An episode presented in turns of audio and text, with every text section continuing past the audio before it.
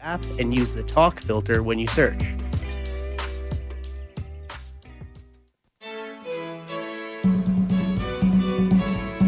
U.S. history and its role in the world today, as well as generational indigenous trauma, cannot be understood without dealing with genocide that the United States committed against indigenous peoples. Within the logic of settler colonialism, genocide was the inherent overall policy of the United States from its founding. That's Roxanne Dunbar Ortiz, and this is Alternative Radio. I'm David Barsamian. This edition of AR features Roxanne Dunbar Ortiz on genocide and settler colonialism. Genocide is the most heinous of crimes, and it connects to settler colonialism.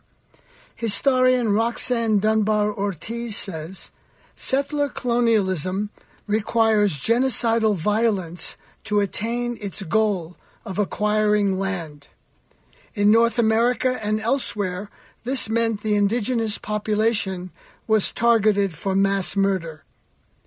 In Germany, there was the Nazi quest for Lebensraum, living space in Eastern Europe. It's interesting to see the parallels. The U.S. General William Sherman said in 1873 We must act with vindictive earnestness against the Sioux, even to their extermination, men, women, and children.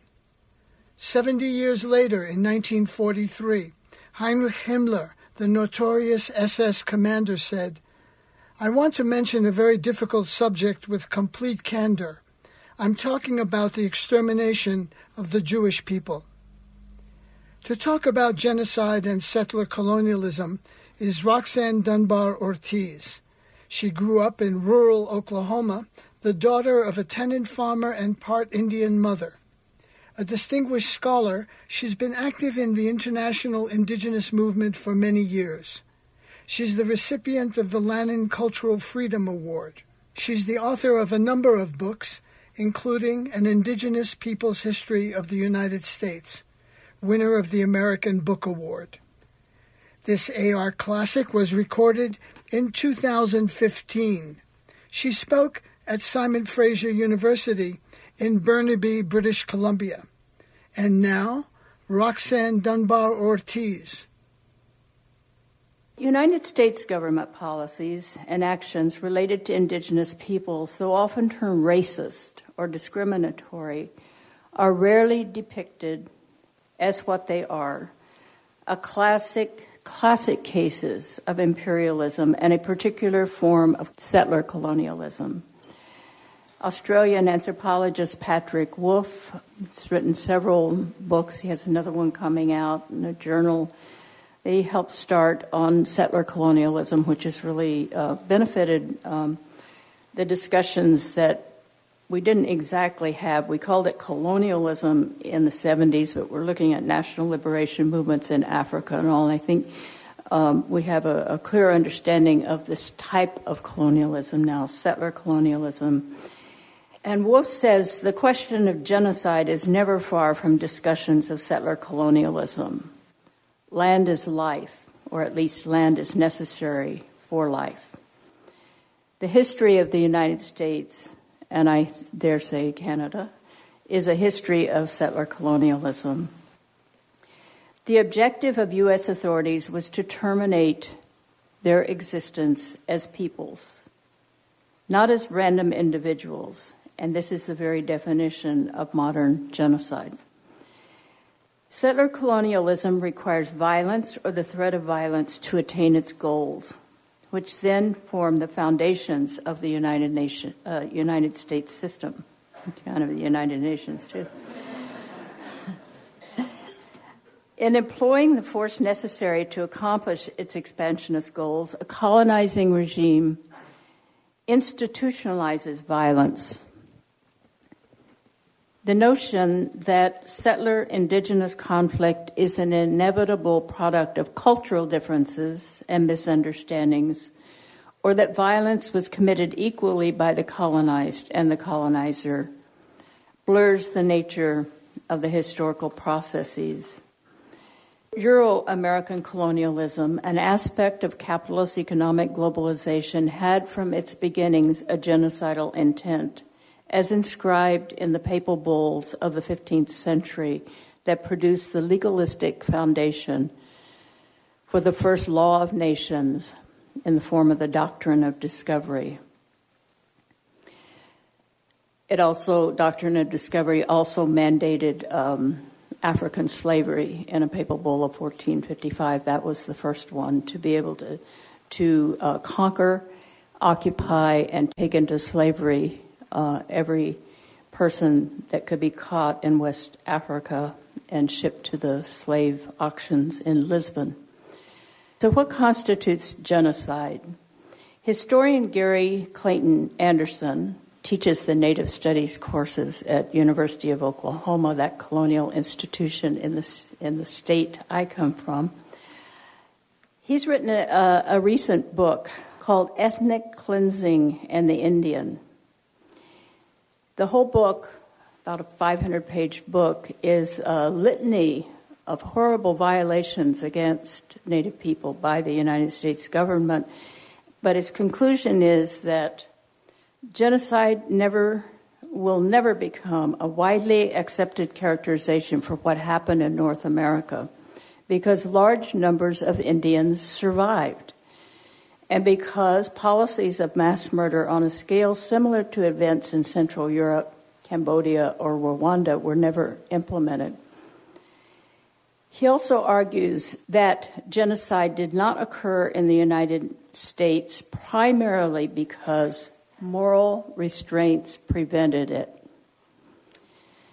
Another scholar, a professor of criminology and criminal justice, Alex Alvarez, in his recent book, Native American and the Question of Genocide, he insists that what he calls cultural genocide did occur but that it did not is not included in he claims it's not included in the UN Convention on the Prevention and Punishment of the Crime of Genocide. So there are fatal errors in those assessments and their convoluted attempts to remove genocide as a concept that fits what the United States government carried out. Both of them admitting to many crimes and abuses. Following the Shoah or Holocaust, Polish lawyer Raphael Lemkin, who had fled the Nazis, ending up in the United States, coined the word genocide. Lemkin argued that the existing laws prohibiting war crimes were not sufficient to deal with targeting of specific groups, which could also occur without war necessarily being uh, like the pogroms of the past that led up to uh, the genocide. He combined the Greek word for race or tribe and the Latin word for killing into the word genocide. He saw genocide as a strategy, not an event. He tirelessly lobbied the, the new United Nations to produce a convention, and the result was the United Nations Convention presented in 1948 and adopted in 1951 the UN Convention on the Prevention, Prevention, remember, and Punishment of the Crime of Genocide. The convention is not retroactive, but is applicable, I think it's applicable in Canada from its signing, but it's only applicable in the United States since 1988 when the US Senate finally ratified it 40 years after its writing. But the Genocide Convention is also an essential tool for historical analysis of the effects of colonialism in any era, and particularly in U.S. history. In the convention, any one of five acts is considered genocide if, quote, committed with intent to destroy in whole or in part a national, ethnic, racial, or religious group.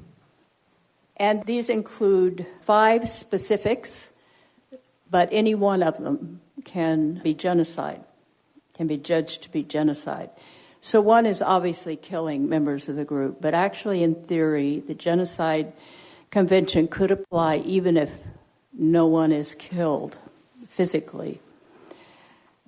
uh, because the next one is causing serious bodily or mental harm to members of the group. I don't know why the, Mr. Alvarez didn't see cultural, the cultural in that, what is already in, in, this, uh, in this treaty. Another is deliberately inflicting on the group conditions of life calculated to bring about its physical destruction in whole or in part. Another is imposing measures intended to prevent births within the group. And finally, forcibly transferring children of the group to another group. So that's the exact language of the. It's a very simple uh, treaty. Anyone can go, you know, go read it online. So the following acts are punishment. One act is punishable, yes, genocide. But there's also conspiracy to commit genocide, direct and public incitement to commit genocide, attempt to commit genocide, and complicity in genocide. So the term genocide is often incorrectly used, such as in Dr. Anderson and Dr. Alvarez's statements, uh, their assessments, to describe extreme examples of mass murder the death of vast numbers of people, just the worst thing that ever happened. As for instance, in Cambodia. What took place in Cambodia was horrific, but it does not fall under the terms of the Genocide Convention. This is the misunderstanding, as the convention specifically refers to a national, ethnic, racial, or religious group, with individuals within that group targeted by a government or its agents because they are members of that group or by attacking the underpinnings of the group's existence as a group being met with the intent to destroy the group in whole or in part. The Cambodian government under the Khmer Rouge committed war crimes, horrific war crimes, and there are all kinds of treaties on war crimes, and also crimes against humanity, but not genocide. It's a very specific very specific thing. It's not simply an act, worse than anything else, rather, this specific kind of act. The term ethnic cleansing is a descriptive term created by humanitarian interventionists and NATO to describe what was said to be happening in the 1990s wars among the republics of Yugoslavia. It is a descriptive term, not a term of international humanitarian law, and it is the term favored by Dr. Anderson. He says that's what it should be called, what happened in the United States. Although clearly the Holocaust was the most extreme of all genocides compressed in a period of time, the bar that was set by the Nazis is not the bar required to be considered genocide.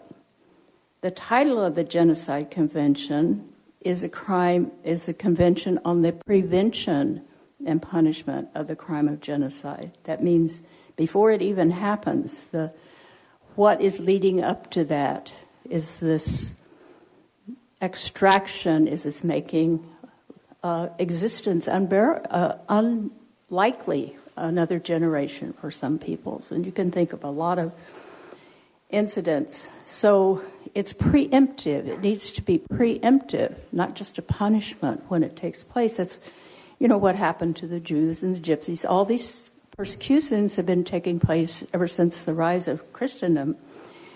But it led to something so that that should not happen again. And most importantly, genocide certainly does not have to be complete to be considered genocide. That's ridiculous. Uh, saying there were too many Indians left, 10% of the original population, is, is really ludicrous. I guess that means you have to follow the logic and say, well, there was really no genocide against Jews because too many Jews survived. No one would say that. U.S. history and its role in the world today, as well as generational indigenous trauma, cannot be understood without dealing with genocide that the United States committed against indigenous peoples From the colonial period through the founding of the United States and continuing in the 20th century, this has entailed torture, sexual abuse, massacres, systematic military occupations, removals of indigenous peoples from their ancestral territories, forced removal of Native American children to military like boarding schools, allotment, and a policy of termination. 1953. Within the logic of settler colonialism, genocide was the inherent overall policy of the United States from its founding. But there are also specific documented policies of genocide on the part of U.S. administrations that can be identified in at least four distinct periods. And I would encourage you, you know, researchers, students, and historians to, and legal legal uh, specialists, um, to look into into Canada. You know some of these uh, things because I think they're probably more glaring in the United States, but that doesn't mean they're not just as justified being under the Genocide Convention. So these four distinct periods that I've identified, uh, it might not be everyone's list, but for sure, we'd have to look at the Jacksonian era of forced remove, removal of all of the native people east of the Mississippi, all of whom were farmers and one of the one of the sites, one of the seven sites of the rise of uh, agricultural civilizations to make way for plantation agriculture worked by slaves that built the U.S. economy. Another is the California Gold Rush in Northern California, which is there are books written, several books written that call this extermination, uh, a policy of extermination. Sort of like uh, Tasmania, you know, the hunting, hunting for native people to kill them and, and wiping them out. Another is during the Civil War, which rarely gets mentioned. Um, the Sand Creek Massacre, the um, removal of the Navajo Nation to a desert place where half the population died of starvation, malnutrition, and exposure. And that was dur- during the Civil War. And then afterwards, uh, the post Civil War era, led by those generals, those Union generals who were very uh, advanced in um, counterinsurgency from way back, the Indians, but also counter, not, not to defend the Confederacy, but is mostly attacking people in their homes and fields in the South that, that the war took place. It, it didn't take place in the North. Well, the Indian Wars and through the Great Plains, so this goes up to the massacre at Wounded Knee in 1890. By the way, that massacre, with more than 300 refugees, starving Lakota refugees in the middle of South Dakota winter, were trying to turn themselves in to the Pine Ridge Agency, to the feds, so the people could eat because uh, it's mostly women and children, elderly men left. So they were surrounded by Custer's Old Cavalry, the 7th Cavalry, and and shot like a, a turkey, turkey shoot, laying dead in the snow. For that, 20 Congressional Medals of Honor were given out to the soldiers who did this. They've never been retracted. And um, in the uh, military annals, it's not called a massacre, it's called a battle. And in the column win or loss, it's a win. Then finally, I think and most importantly for you know for present purposes for what we might do with this is um, the 1950s termination period uh, in the United States. Then there's this overlapping period of compulsory boarding schools from the 1870s to the 1960s. They actually started, they were religious ones in the 1820s, but they were not compulsory until the first federal boarding school was set up, the Carlisle Boarding School, founded by U.S. Army officer Richard Henry Pratt in 1879, became a model for others established by the Bureau of Indian Affairs. Pratt said in a speech in 1892, quote, a great general has said that the only good Indian is a dead one. In a sense, I agree with the sentiment, but only in this that all the Indian there is in the race should be dead. Kill the Indian in him and save the man.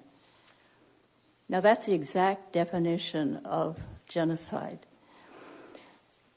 Cases of genocide carried out as policy may be found in historical documents as well as oral histories in indigenous communities.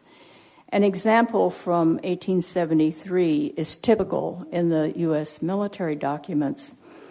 With General William T. Sherman, the um, invader of a famous burning Atlanta, the great um, Union general, and he's now in the West the head of the whole Army of the West, which is like six of the seven divisions of the U.S. Army after the Civil War moved uh, out into the West, the Northern Plains, and the Southwest. He said in 1873, We must act with vindictive earnestness against the Sioux, even to their extermination, men, women, and children. During an assault, the soldiers cannot pause to distinguish between male and female or even discriminate as to age. And that's very typical. You don't have to, you go through these, these telegrams and, and documents, and uh, that, that is the rhetoric, the orders being uh, given to the soldiers. So the Indian Wars, so called, uh, in U.S. history annals, carried out by settler militias of the um, colonies continued during the decade of war of the War of Secession from Britain and after, technically ending around 1880, although the Wounded Knee uh, massacre occurred a decade later. Whether 1880 or 1890, most of the collective land base that Native nations secured through hard fought for treaties made with the United States was actually lost after Native resistance was mostly subdued by 1880. After the end of the wars came allotment in the 1880s, another policy of genocide of Native nations as nations, as peoples, the dissolution of the group. And in Oklahoma, where I came from, it's all allotted. Everything was allotted. Um, there was oil there so it became oil allotments.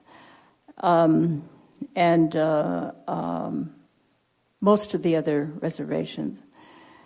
By the time of the New Deal, uh, John Collier era, John Collier was a, um, an advocate of indigenous people's rights. He had worked with people in the Pacific. Um, he, w- he was a, there were a lot of, of lefties in uh, Roosevelt's uh, cabinet, I think under that saying of keep your friends close but keep your enemies closer. I think it was a little manipulation of many of them that we should think about. So, what he designed and implemented, and he certainly did consult with some native peoples, uh, particularly Taos Pueblo, of um, what, what could be done to reverse the situation of disappearance. Because literally, Native people were going to disappear if things continued with such impoverishment, isolation, and lack of any kind of uh, secure land base. So the end result was the Indian Re- Reorganization Act, which immediately ended allotment, but it didn't restore the lands that were allotted. But at that time, non Indians outnumbered Indians on reservations three to one. And land restitution or compensation was not mandated. It did uh, mandate the government should take uh, affirmative action to purchase any land, private land that uh, in in that former territory to restore it to the nation. But that's still the law. Uh, but um, the federal government does not initiate it, so it's very expensive, and and then it has to get put into trust once it's bought, you know, buying it and then putting it into trust. So it's a very complicated and expensive procedure. And for the majority of uh, Native nations, uh, the Indian Reorganization Act proved harmful and divisive because many, like Taos, which actually didn't didn't in the end ratify it, and the Navajo Nation didn't either. Um, the Hopi did because they were controlled by a, um, a Mormon faction, and they're very traditional. Very few people spoke English. So, where there were strong traditional governments, these new governments of people who could speak English, often not even their native language, uh, taking over the governing. So, this is really what the Wounded Knee 1973 was about, uh, was the Indian Reorganization Act and the um, oppressive tribal government there. I like to quote the late Matthew King, um, an elder traditional historian of the Oglala Sioux, who observed the Bureau of, uh, of, Indian Affairs drew up the constitution and bylaws of this organization, the Indian Reorganization Act. This was the introduction of home rule. This is a man who, who never went to a, um, a school, but he knew what home rule was. The traditional people still hang on to our treaty, the 1868 treaty, for we are a sovereign nation. We have our own government. Home rule, or neocolonialism, proved a short lived policy, however, for in the early 1950s, the United States developed its termination policy, and that's what they called it termination, the Termination Act this legislation that ordered gradual eradication of every land base and even those tribal governments that they had set up under the Indian Reorganization Act. So, Pawnee attorney Walter uh, Echohawk writes In 1881, Indian land holdings in the United States had plummeted to 156 million acres. By 1934, only about 50 million acres remained an area the size of Idaho and Washington, as a result of the General Allotment Act of 1887. During World War II, the government took a half million more acres for military use. Over 100 um, Native nations relinquished their lands under various acts of Congress during the termination era of the 1950s. Historians and others who deny genocide emphasize, emphasize population attrition by disease, weakening indigenous peoples' ability to resist. This is what Gary Anderson took another track and said, Oh, look at them all out there persecuting him because they hate him on that campus. But uh, there's so many Indians here, you know, that. Um, but for most historians, they argue that the native peoples were just overpowered by the strength of United States, and isn't that a shame? But it wasn't genocide. That it wasn't genocide by plan. They just dropped dead every time a European got near them. You know, It wasn't because they were herded into refugee camps without uh, food or water and any kind of medical care or, or their traditional medicine. But if disease, I've always contemplated this because there's a very, there were a lot of diseases, but how do they happen? How's it happening in Syrian um, uh, refugee camps in Turkey right now, or the Syrian refugee camps in um, uh, the Afghan refugee camps in Pakistan? uh, disease spreads like crazy in these, you know, unclean, unhygienic, poor food in those situations. But I say if disease could have done the job, it is not clear why the United States took so much trouble and found it necessary to carry out unrelenting wars against the indigenous communities and nations in order to gain every inch of land they took from them, along with the prior period of British colonization nearly 300 years of eliminationist warfare. In the case of the Jewish Holocaust, no one denies that more Jews died of starvation, overwork, and disease under Nazi incarceration than died in gas ovens per se or murdered by other means. Yet the acts of creating, maintaining the conditions that led to those deaths clearly constitute genocide. And of course, genocide was not, not complete. You're listening to Roxanne Dunbar Ortiz on genocide and settler colonialism. This is Independent Alternative Radio. You can get copies of this program by calling us at 1 800 444 1977. Again, that's 1 800 444 1977. Or go online, our website, alternativeradio.org. That's alternativeradio.org. Not all of the acts iterated in the Genocide Convention are required to exist to constitute genocide. Any one of them suffices. Uh, I'm sure you can find cases in Canada, but here's some cases the United States genocidal policies and um, actions under each of the categories, not just the four I talked about. The first, killing members of the group. The Genocide Convention does not specify that large mem- numbers of people must be killed in order to constitute genocide, rather, that members of the group are killed because they are members of the group.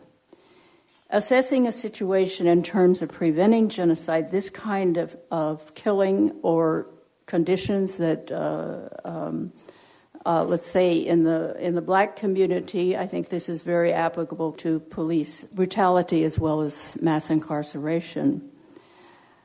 Second, causing serious bodily or mental harm to members of the group, such as starvation, the control of food supply and withholding food as punishment or a reward for compliance, for instance, in signing confiscatory treaties the use of alcohol, uh, barrels of alcohol being brought to treaty negotiations.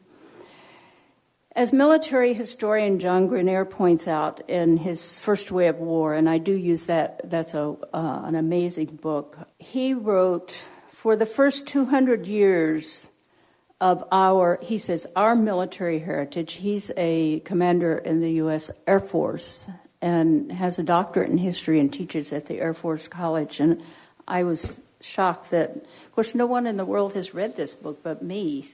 Hopefully, other people.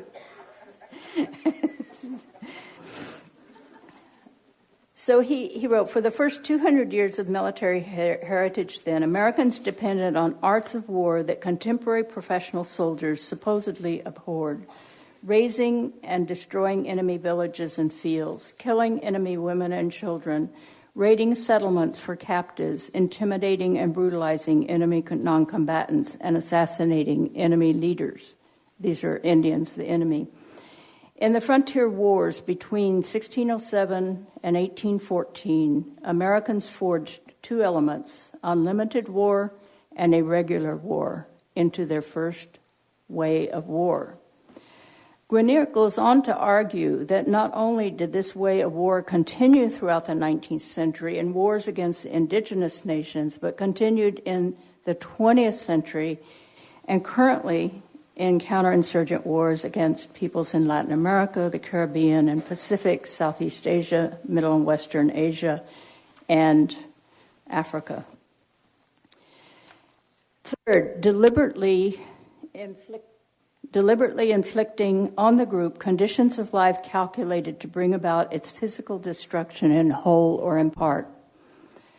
Forced removal of all the indigenous nations east of the Mississippi to Indian Territory during the Jackson administration was clearly a calculated policy intent on destroying these people's ties to their original homelands and knowing exactly what that meant as well as declaring Native people who did not remove to no longer be Muskogee, Sauk, Kickapoo, Choctaw, but destroying the existence of up to half of each nation removed.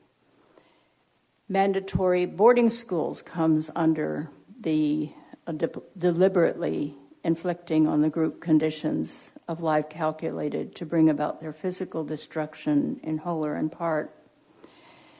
allotment and termination, all official govern- government policies fall under this category of the crime of genocide. The forced removal and forced in- incarceration of the Navajo people resulted in the death of half their population and applies.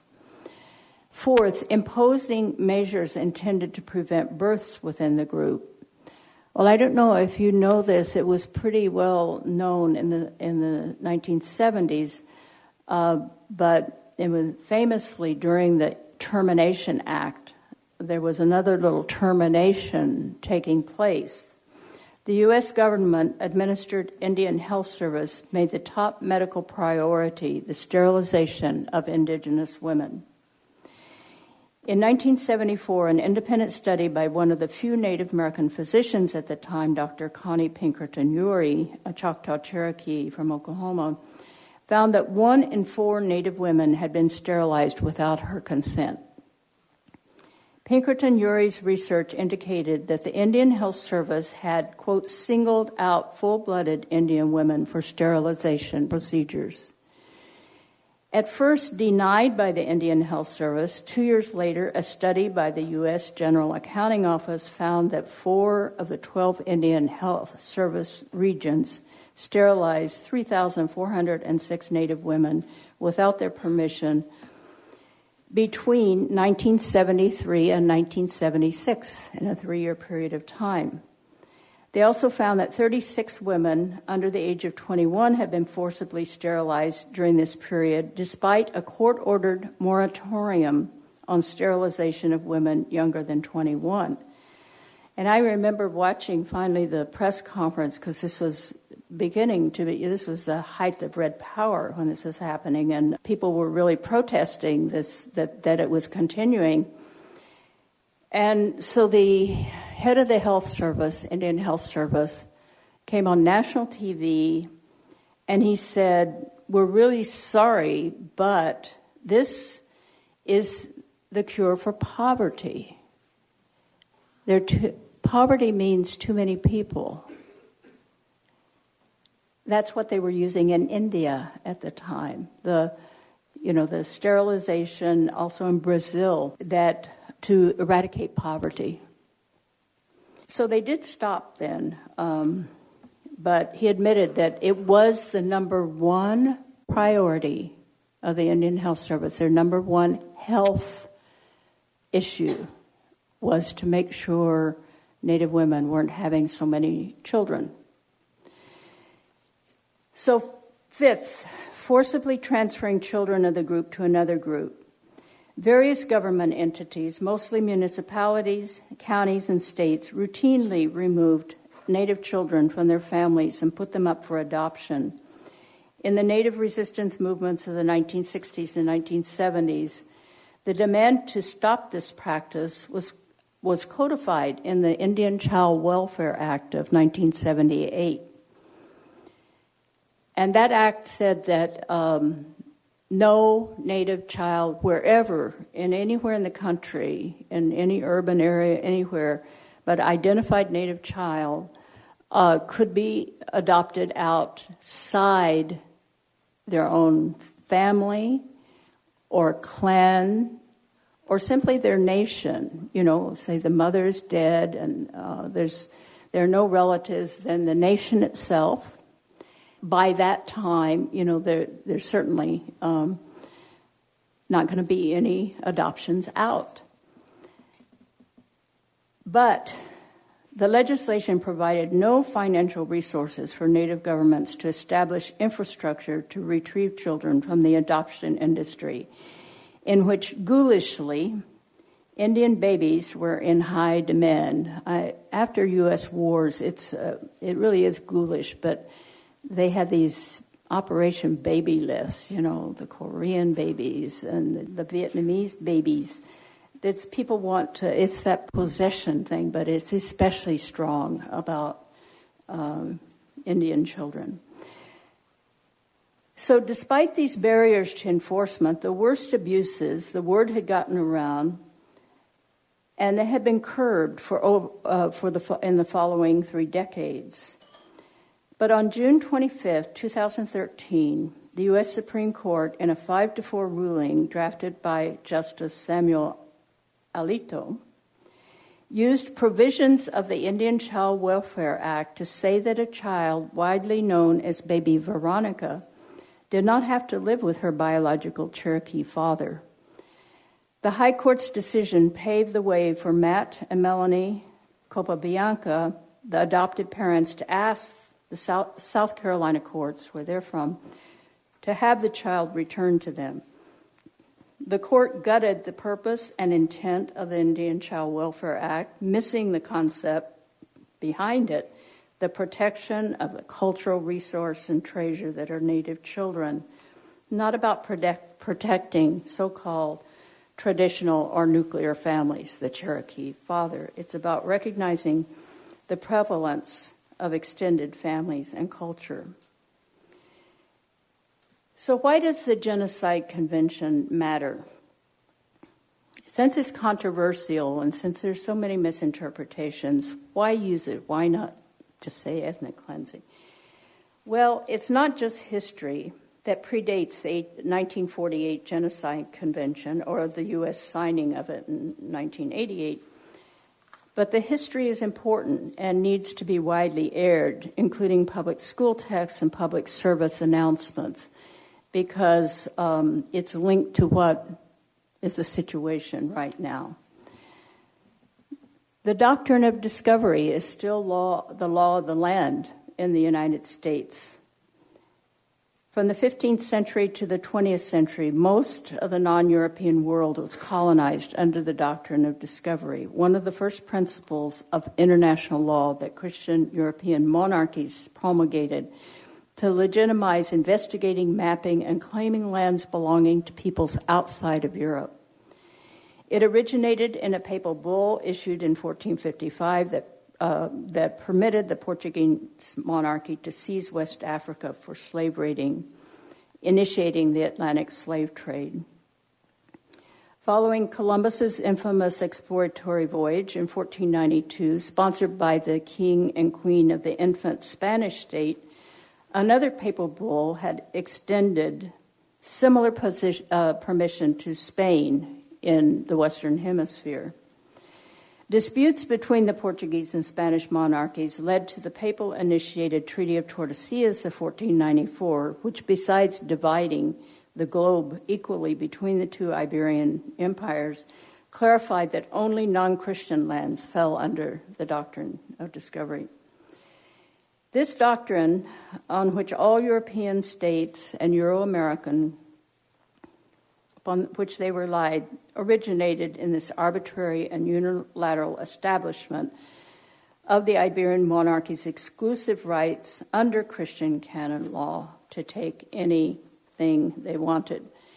But it wasn't just monarchies. It can't be said just to be a medieval relic just because it happened in the 15th century. The French Republic used, after, um, after its uh, revolution, used this legalistic instrument for its 19th and 20th century settler colonialist projects, uh, which continue in the Caribbean and the Pacific, as did the newly independent United States when it continued the colonization of North America begun by the British and continues to hold island colonies in the Caribbean and Pacific as well. In 1792, not long after the founding of the United States, Thomas Jefferson, who was then Secretary of State before he was president, claimed that the doctrine of discovery developed by European states was international law applicable to the new U.S. government as well. And then in 1823, the U.S. Supreme Court issued a decision in a Cherokee case, uh, Johnson versus McIntosh, and writing for the majority, Chief Justice Marshall held that the doctrine of discovery had been an established principle of European law and English law in effect in Britain's North American colonies and was also the law of the United States. So it's very interesting. You know, the, the conceit is always that the United States broke away as this little scrabble, poor little colonies and uh, made a complete break from Britain. But they kept you know, they kept their international law for colonizing.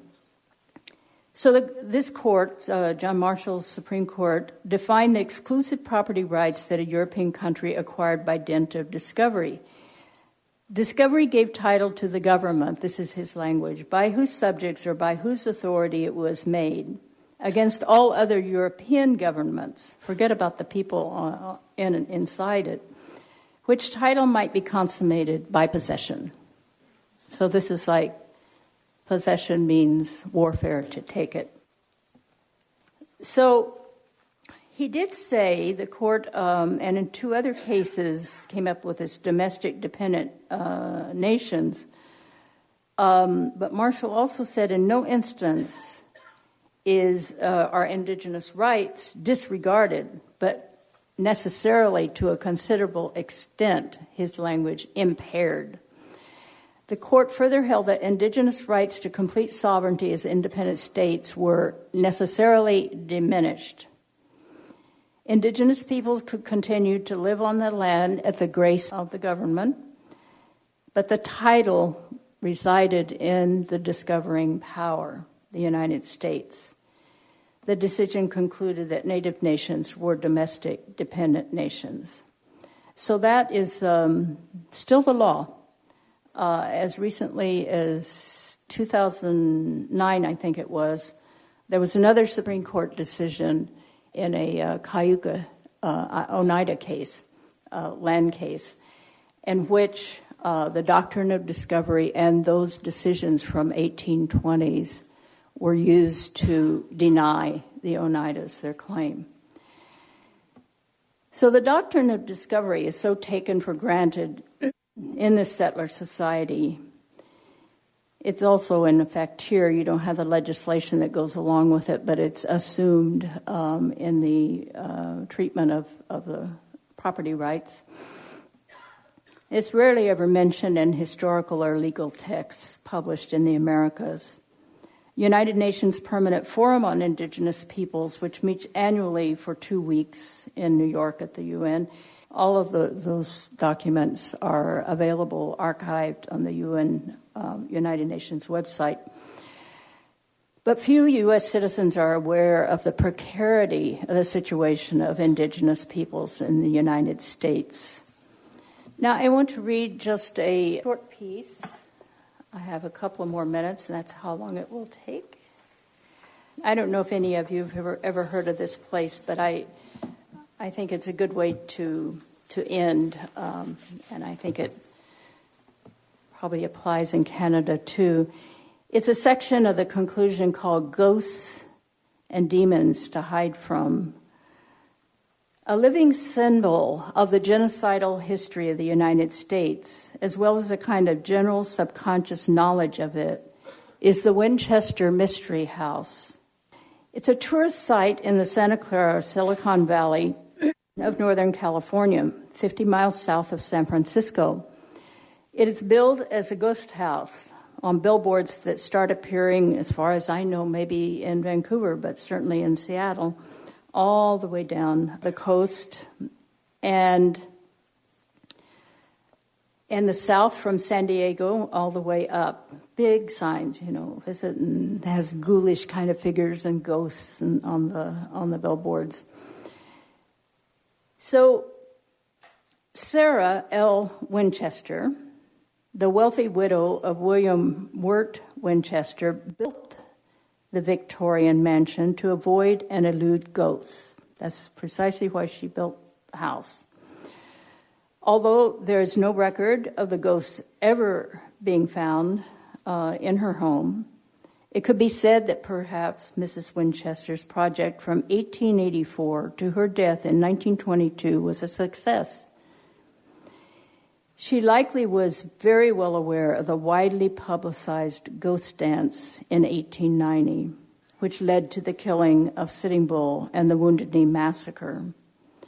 The dancers believed that the dance would bring back their dead warriors and civilians, all who were shot died unnaturally by bullets.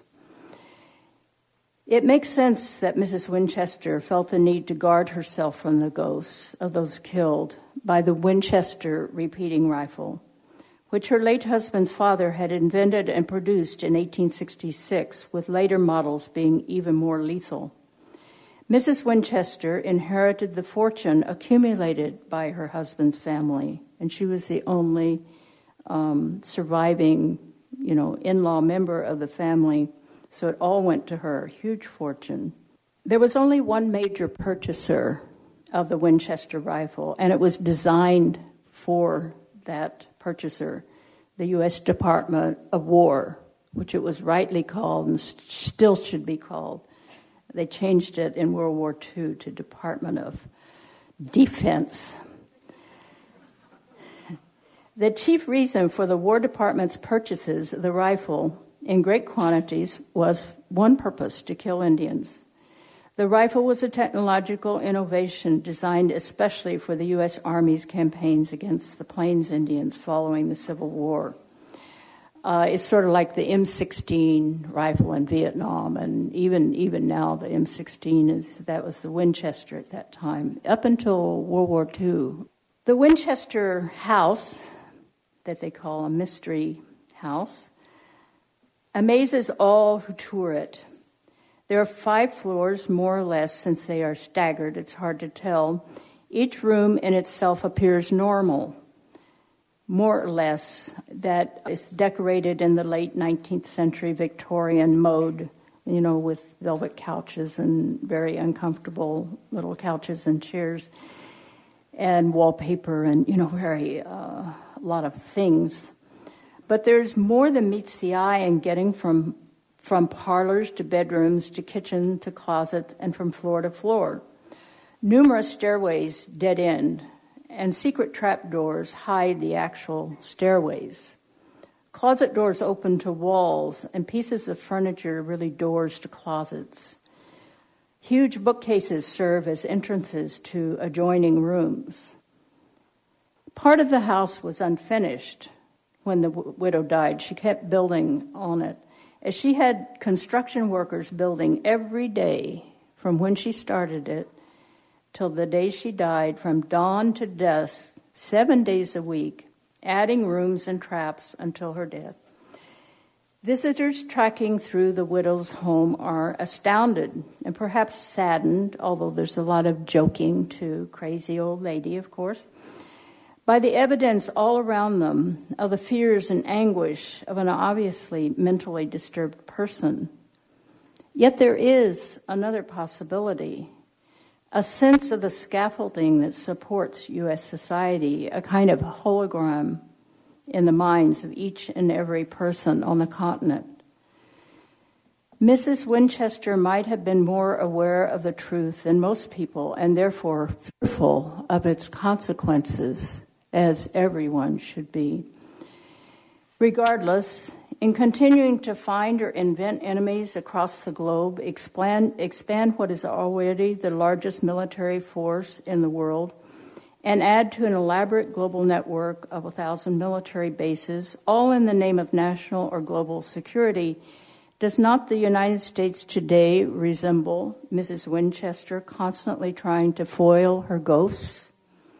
The guilt harbored by most is buried and expressed in other ways, including gun violence on a larger scale, regeneration through violence, as Richard Slotkin puts it. Thank you.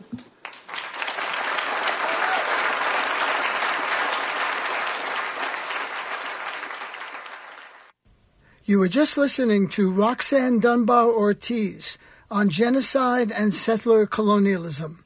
She spoke at Simon Fraser University in Burnaby, British Columbia. Roxanne Dunbar Ortiz, a distinguished scholar, has been active in the international indigenous movement for many years. She's the author of many books, including An Indigenous People's History of the United States, winner of the American Book Award. This program is produced by Alternative Radio based in Boulder, Colorado. We are an independent nonprofit in our 36th year. We're supported solely by individuals just like you. We feature voices rarely heard in the corporate media, such as Ralph Nader, Angela Davis, Chris Hedges, Vandana Shiva, and Tariq Ali. We also have a series of programs featuring Roxanne Dunbar Ortiz. To access our complete audio and book catalog, just go to our website, alternativeradio.org. Again, our website where we are podcasting, alternativeradio.org. To place a credit card order for copies of today's program, Roxanne Dunbar Ortiz on genocide and settler colonialism, and for her book, An Indigenous People's History of the United States, just call us 1 800 444 1977. That's 1 800 444 1977. Or you can order online on our website, alternativeradio.org. That's alternativeradio.org. Printed transcripts, PDFs, and MP3s of this program are free of charge. Special thanks to Professor Samir Gandesha and Simon Fraser University. Joe Ritchie is our general manager and editor. I'm David Barsamian. Thank you for listening. We go out with Gustav Mahler's Adagietto from his Symphony Number no. 5 performed by the Berlin Philharmonic.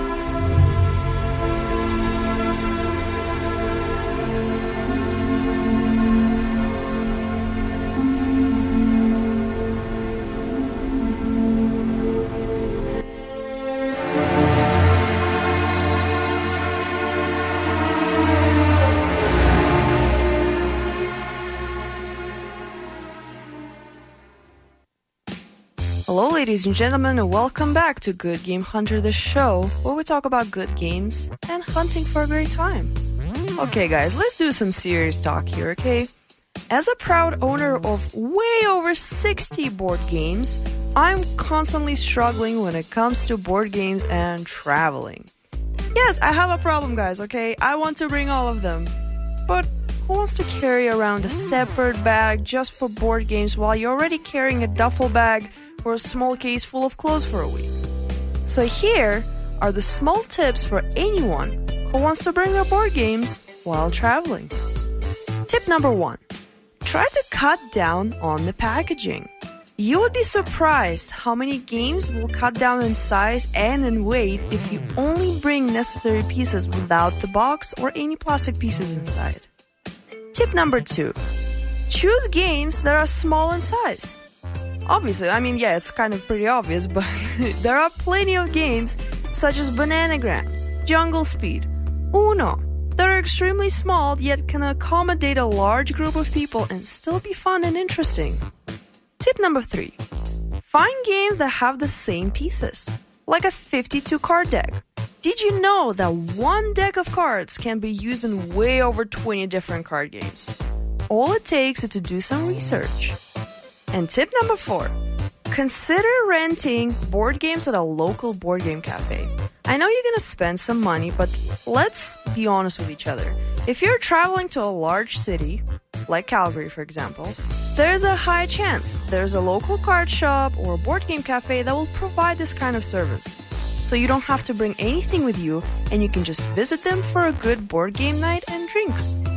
Such places exist in Calgary as well, such as the Hexagon Board Game Cafe, where you can get a 10% off coffee menu if you present your CJSW Friends card. So make sure to check them out the next time your friends are gonna come over to Calgary. And there you go. You don't have to struggle to have a good time with your friends, okay? Thank you for tuning in to CJSW on 90.9 FM and game on. Well, just go to the website, alternativeradio.org, alternativeradio.org. Uh, we too are independent and are supported solely by listeners who make donations, uh, purchase transcripts, MP3s, or CDs of our programs. So we're very much uh, dependent on listeners out there. You've been listening to CJSW's airing of alternative radio. For a full list of episodes, head to the podcast.